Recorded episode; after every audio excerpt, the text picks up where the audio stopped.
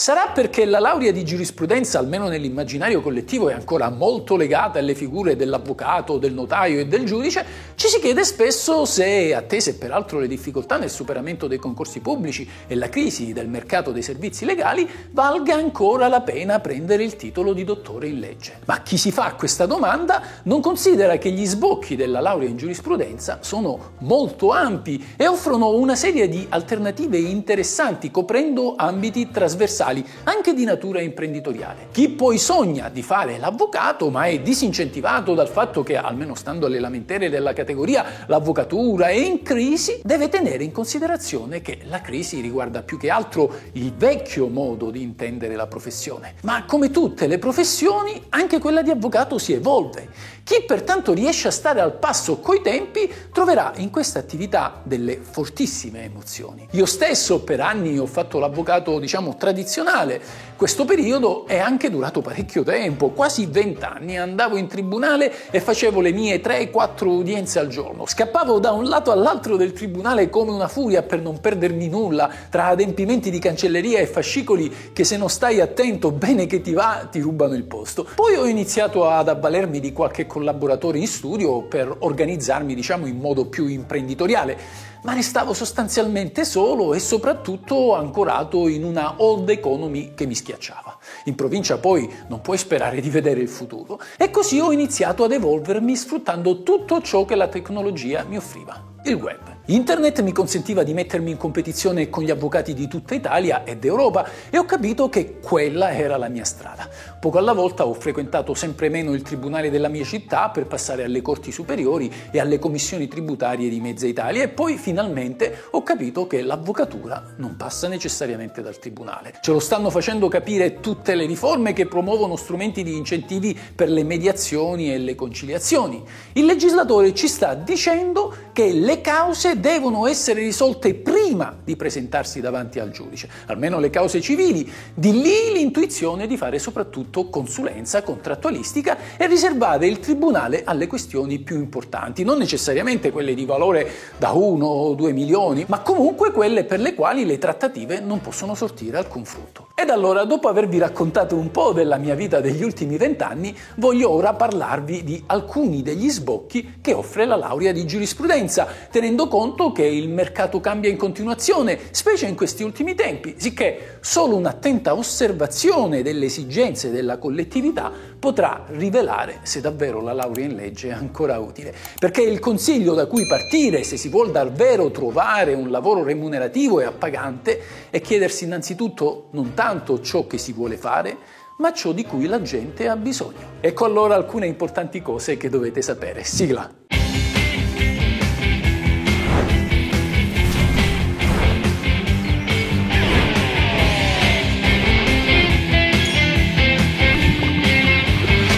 Questa la legge!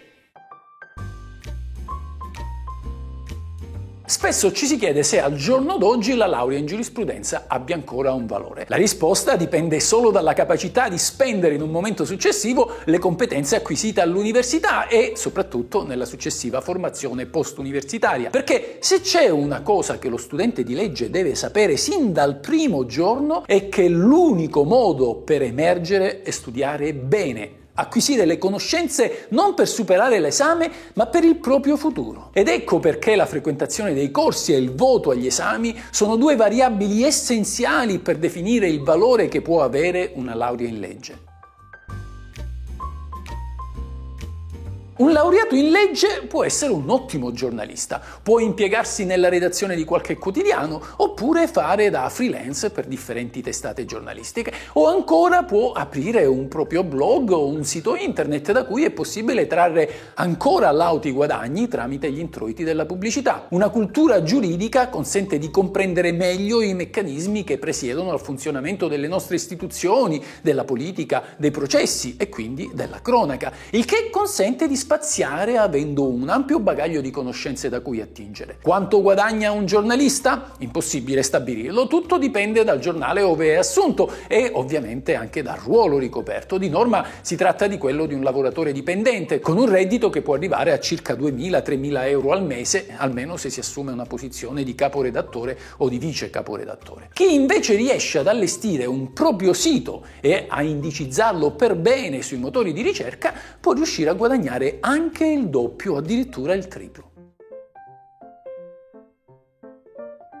L'avvocatura è certamente lo sbocco più classico per la laurea in legge. Oggi per diventare avvocati è necessario fare 18 mesi di pratica e un successivo esame di abilitazione di media difficoltà. I problemi veri e propri però vengono una volta acquisito il titolo. Diventa necessario iscriversi alla cassa e iniziare a pagare i contributi previdenziali. Poi bisognerà trovare un impiego in uno studio già avviato o magari creare un proprio studio sostenendo i costi che esso necessariamente implica, il che significa iniziare iniziare a guadagnare dopo molto tempo dalla laurea. Per rendersi completamente indipendenti dai genitori potrebbero essere necessari anche diversi anni, anche se, spiace dirlo, il percorso di avvocato richiede le spalle coperte.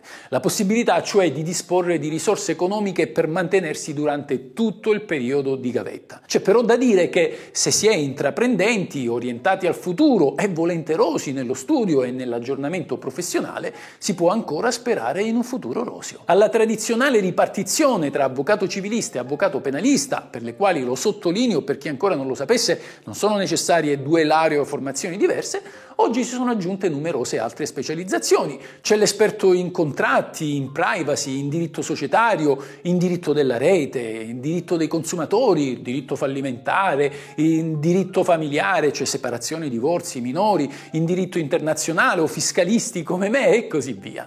Inoltre un uso consapevole e diligente di Internet può costituire un ottimo volano ed un modo per farsi conoscere oltre la barriera del proprio territorio di residenza, proprio come vi dicevo all'inizio di questo video. Sta peraltro prendendo molto piede il settore delle transazioni, ossia la soluzione stragiudiziale delle liti fuori dai tribunali, il che avviene ad esempio con la partecipazione ad organismi di mediazione o magari con la costituzione di arbitrati. Attesa peraltro la crisi della giustizia tradizionale e l'ingolfamento dei tribunali, questo settore promette molto bene per il futuro. L'avvocato non deve per forza avere uno studio tutto suo, potendo associarsi con altri colleghi, formando una STP, cioè una società tra professionisti, oppure collaborare con uno o più studi legali di cui diventa un sostegno sia nelle ricerche che nella partecipazione alle udienze. Ma per quest'ultima strada sarà meglio rivolgersi a studi del centro-nord. Al sud e nelle isole gli studi legali sono ancora in gran parte monopersonali e soprattutto pagano poco. Quanto guadagna un avvocato? In media un avvocato di mezza età riesce a raggiungere circa 50-60 mila euro in un anno, ma una buona parte di questi soldi purtroppo se ne va in spese vive per la gestione dello studio. Il secondo grande polmone dei laureati in legge si mette in fila in attesa del concorso per il notariato. Si tratta di una selezione assai difficile, forse ancora di più di quella per la magistratura. In caso però di superamento si acquisisce una professionalità di incredibile spicco, prestigio e ancora ben remunerata. Il notaio non è solo un professionista che autentica le firme o sottoscrive i rogiti così come si crede, è molto molto di più. È un esperto in fiscalità, in diritto diritto societario, in diritto familiare, in contrattualistica. Qual è la differenza tra l'attività che svolge il notaio e quella dell'avvocato? Il primo tende a prevenire le liti studiando tutte le clausole di statuti e contratti che possano anticipare qualsiasi controversia, deve insomma immaginare il futuro. L'avvocato invece viene quasi sempre chiamato a lite già scoppiata e quindi deve trovare una soluzione che non è sempre facile rinvenire. Quanto guadagna un notaio? La sua dichiarazione dei redditi oscilla tra i 60 e i 200 mila euro all'anno.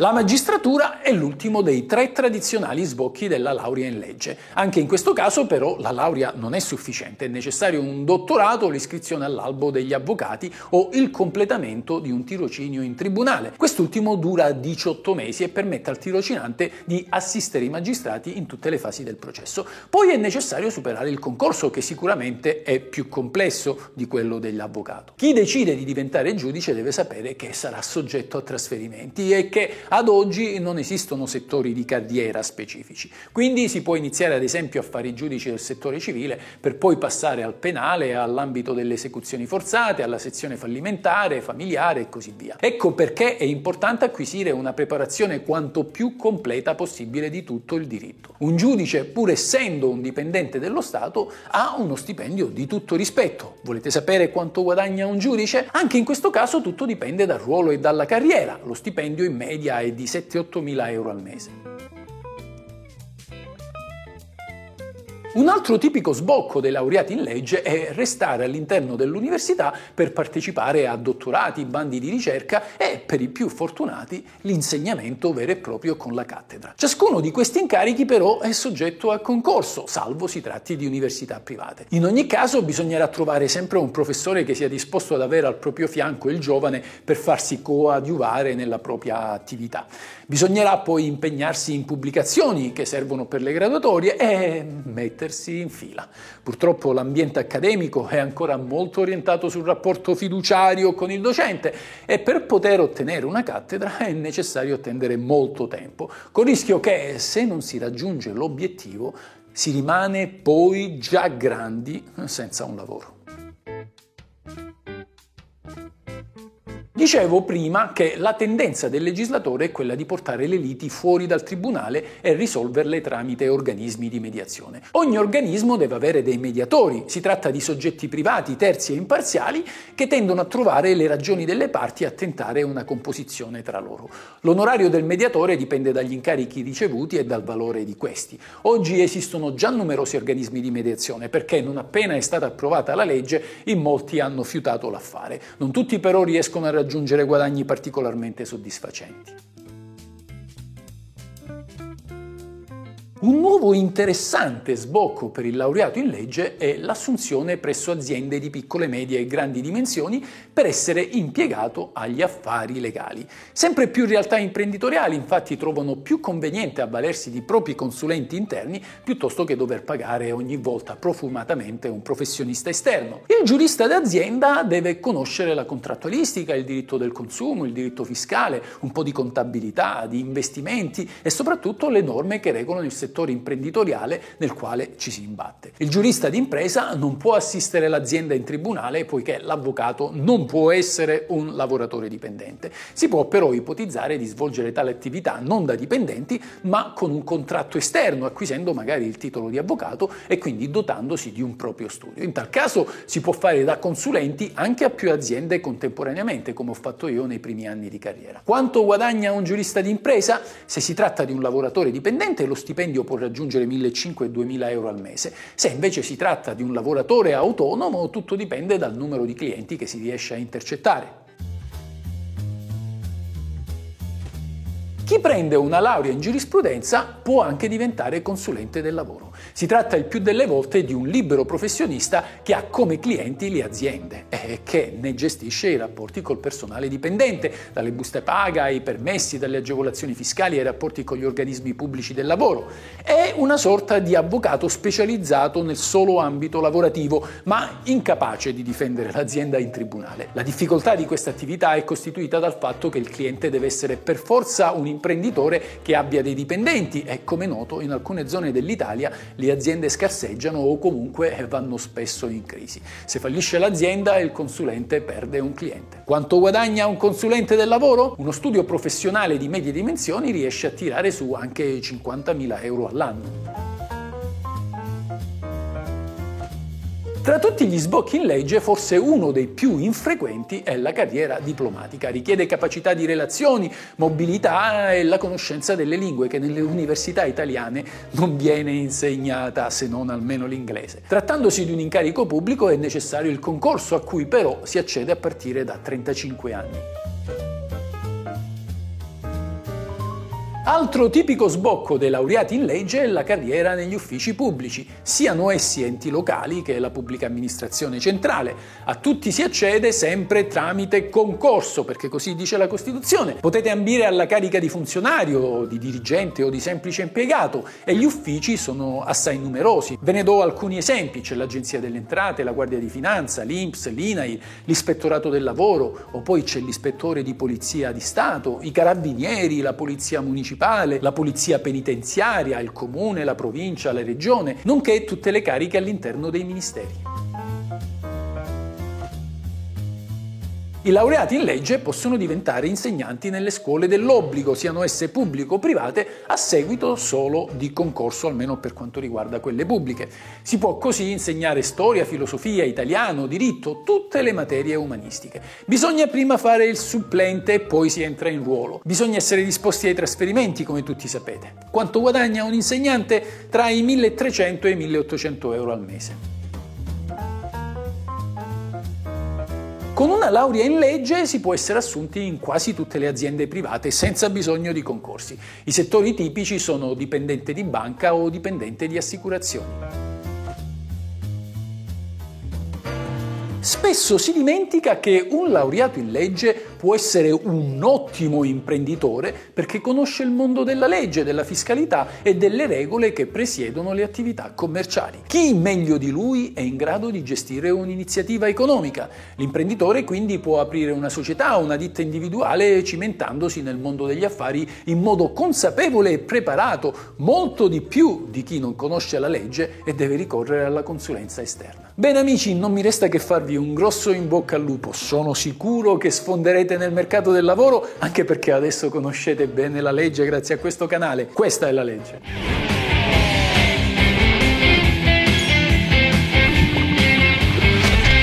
Questa è la legge! Ciao Angelo, questa è la legge. Ciao amici, se vi interessa sapere cosa dice la legge, come va interpretata, cosa si può fare e cosa non si può fare, il tutto in un linguaggio semplice ed accessibile a tutti, iscrivetevi al mio canale, questa è la vera legge.